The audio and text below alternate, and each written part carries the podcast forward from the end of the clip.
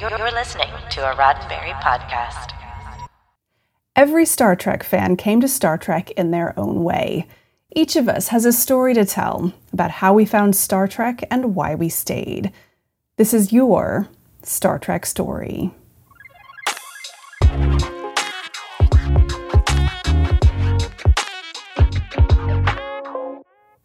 This Star Trek story comes from Shawn.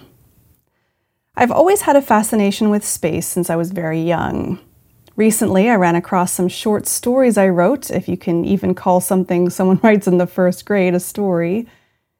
The subject matter was almost always to do with space exploration in some form, but it wasn't until the fifth grade in the mid 80s when my class was assigned to do a skit where I first discovered the Enterprise. Another group of kids decided to do a Star Trek skit, and they had created a tiny enterprise made out of three toilet paper tubes, three toothpicks, and a piece of paper cut in the shape of a circle. I remember nothing about the skit, just the ship they made. I asked if I could have it when they finished and took it home with me, utterly fascinated with the weird shape of it. This was not like any rocket or spacecraft I had ever seen before, and something about it seemed completely entrancing. I imagined myself flying around on that ship and some of the amazing things I might experience. I was vaguely familiar with Star Trek as my uncle would watch it from time to time. All I remembered was that a member of the crew often proclaimed something along the lines that he was not a man, but a falcon. This seemed strange to me as he did not appear to have wings, but I digress. With the toilet paper tube enterprise prominently displayed in a place of honor in my room, I decided to make it my business to really watch an episode. Well, I don't remember what episode it was, or even that the first time, or or even that first time because I'm old and apparently my brain doesn't work anymore. I do recall that I was completely captivated with it and would watch it every night at 7 p.m. religiously. Soon the toilet paper tube enterprise fell apart and it was replaced with proper models. Since I could not build these myself due to my appalling lack of dexterity, I forced my dad to do this as a result of never ending nagging. During my epic devouring of the original series, my family decided to show me one of the movies which was airing on TV one evening. This happened to be The Wrath of Khan, which we ended up tuning into a third of the way through. I remember being confused and upset as somebody had removed the primary hull from the Enterprise and flipped the nacelles upside down. So upsetting. also, it didn't help that I'd not seen Space Seed either. That wouldn't come until later. But I digress again.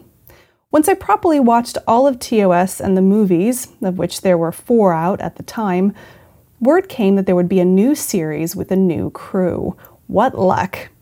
I had absolutely zero time to wait until the next iteration of the series, unlike those fans that came before me. I'm sorry, fans.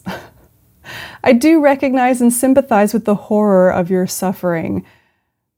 When TNG premiered, I was there sitting on the floor of our house, watching with my face two inches from the screen, as I do.